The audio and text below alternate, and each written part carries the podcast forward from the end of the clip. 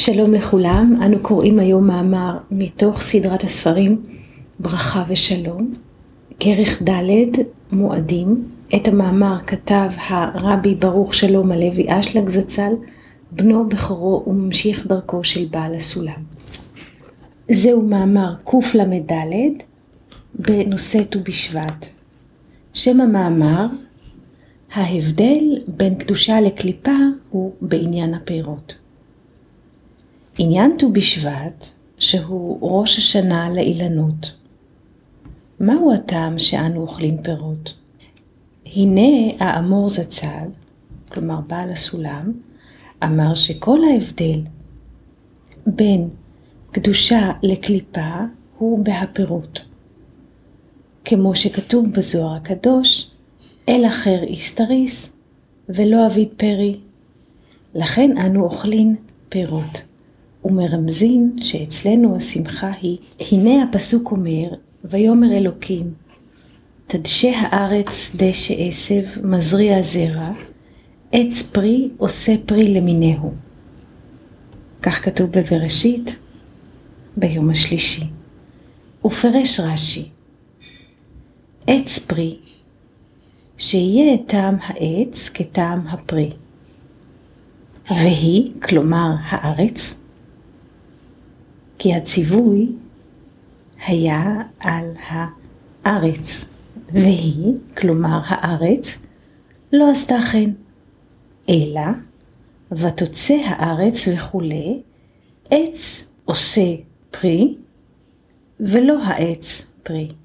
לפיכך, כשנתקלל אדם על עוונו, נפקדה גם היא על עוונה, כמו שכתוב, ארורה האדמה בעבורך. ופרש רש"י, תעלה לך דברים ארורים, כגון זבובים ופרעושים ונמלים, וקוץ ודרדר תצמיח לך, בזיעת אפיך תאכל לחם. ובפסחים, קי"ח עמוד א', אמר רבי יהושע בן לוי, בשעה שאמר הקדוש ברוך הוא לאדם, וקוץ ודרדר תצמיח לך, זלגו עיניו דמעות. אמר לפניו, ריבונו של עולם, אני וחמורי נאכל באבוס אחד? כיוון שאמר לו, בזיעת אפיך תאכל לחם, נתקררה דעתו. ויש לשאול, א', מה שייך לומר שהארץ שינתה מציווי השם, עד שבשביל זה נענשה? וכי היא בעלת בחירה? אם הארץ צריכה להיפקד על עוונה, למה לא קיבלה תכף את העונש? אלא שחיכה לו עד שיחטא האדם ויקבל עונשו יחד עם הארץ. ויש להוסיף ולשאול על דרך המוסר. הנה אדם הוא עץ השדה, והאדם נברא מן האדמה. היינו להראות לו את דרכי עבודתו, איך שאדם מתנהג בעולם. הנה השם אמר שיהיה עץ פרי. היינו, שיהיה טעם עצו ופריו שווים. הנה העץ הוא הסיבה להפרי. דהיינו, מעץ של תפוחים לא יוצא שקדים, אלא תפוחים, שהעץ הוא הסיבה של המעשה. זאת אומרת שאם האדם עושה איזה מעשה, צריכה להיות לו מחשבה שתחייב לו את המעשה. הנה, בזמן שהאדם עושה מצווה, בעשיית המצווה אין היכר אם היא לשמה או להפך, כי בהמעשה אין היכר, רק בהמחשבה. והשם רוצה, באם האדם עושה מצווה, שהיא פרי, יהיה טעם עצו ופריו שווים. היינו שגם הכוונה תהיה לשמה. כי כמו בעשיית המצווה נראה לכל שהוא עושה מעשה להשם, אז צריך להיות גם העץ, היינו הכוונה לשמה. ואם אינו, כן נקרא העץ הוא שלא לשמה והפרי הוא לשמה. כותב הרב גוטליב בהערה רס"ו רצה לומר, הפרי הוא המעשה, והעץ הוא הכוונה. כי הכוונה מולידה את המעשה, דוגמת העץ שמוליד את הפרי. ואם המעשה הוא לשמה, דהיינו מעשה של נתינה, אבל הכוונה איננה לשמה, נקרא זה שטעם העץ וטעם הפרי אינם שווים. וכך רוצה השם יתברך שיהיה טעם העץ והפרי שווים, אבל הארץ לא עשתה כן. היינו שהראתה אשר האדם לא יעשה כן, אלא שיעסוק בשלו לשמה. לכן כשחטא אדם ונתקלל, אז גם היא הייתה צריכה לקבל את הקללה, משום שהיא צריכה להראות לאדם את הדוגמה שהאדם יראה איזו צורה יש לו בעבודה. היינו, אם עבודתו אינה בסדר, אז גם הארץ איננה בסדר.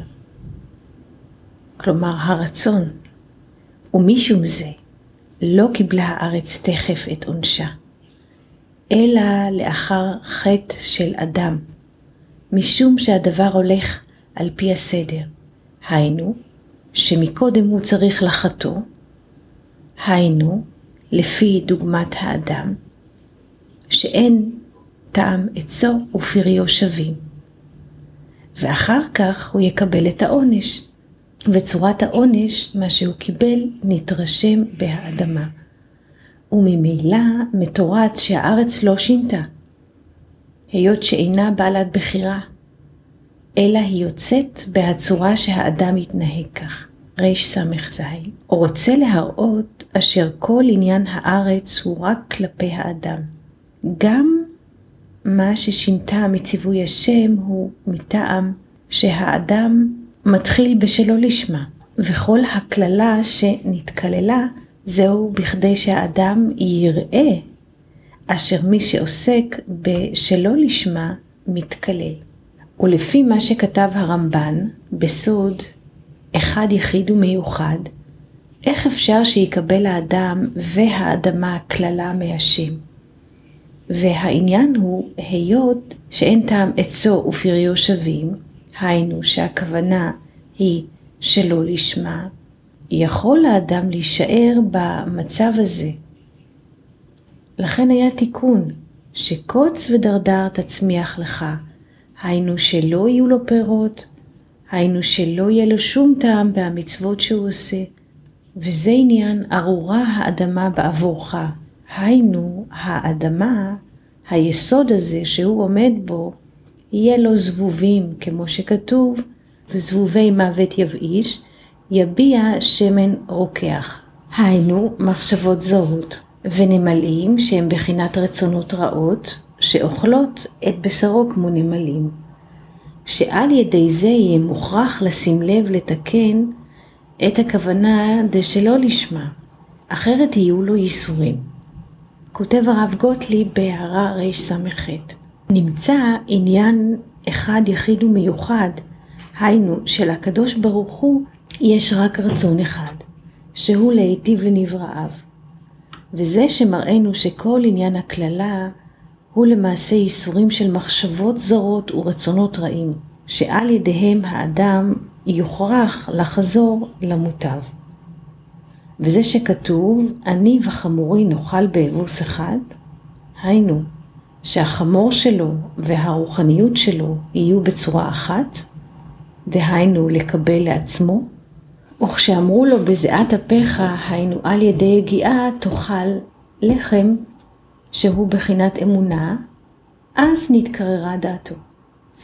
כותב הרב גוטליב בהערה רס"ט נמצא אני מרמז על רוחניות של האדם, וחמורי היינו הגשמיות של האדם. נאכל באבוס אחד, היינו שניהם על מנת לקבל. וזהו הקשר לט"ו בשבט שאוכלים פירות. כי פירות מרמזים על כך שהאדם כן עובד לשם שמיים, שעל ידי זה זוכה לפירות. דאם עבודתו אינה לשם שמיים, אזי רק קוץ ודרדר תצמיח לך.